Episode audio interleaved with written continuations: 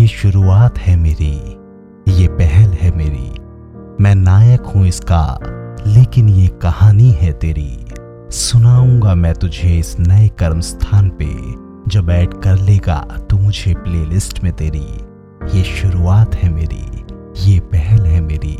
ज़िंदगी के हर एक पल के तारों को छेड़ूँगा मैं, लेकिन दिल पर टीस लगेगी तुझे तेरी। हरकतें शेयर करूँगा अपनी मैं लेकिन लगेंगी वो तुझे तेरी।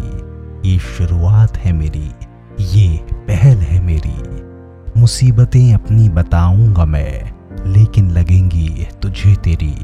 मुफलिसी अपनी दिखाऊँगा मैं, महसूस होंगी तुझे तेरी। ज़िंदगी की हकीकत बताऊँगा मैं, लगेंगी वो तुझे तेरी।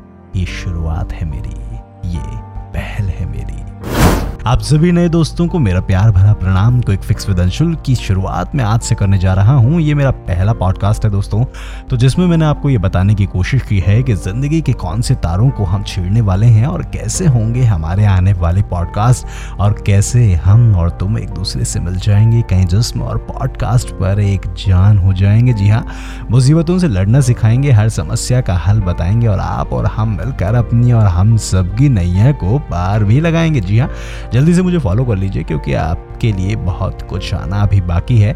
आप चाहें तो इंस्टाग्राम और ट्विटर पर भी Anshul nine seven one six के नाम से मुझे खोज सकते हैं। जल्द ही मिलेंगे अपने नए पॉडकास्ट में। बने रहिएगा मेरे साथ।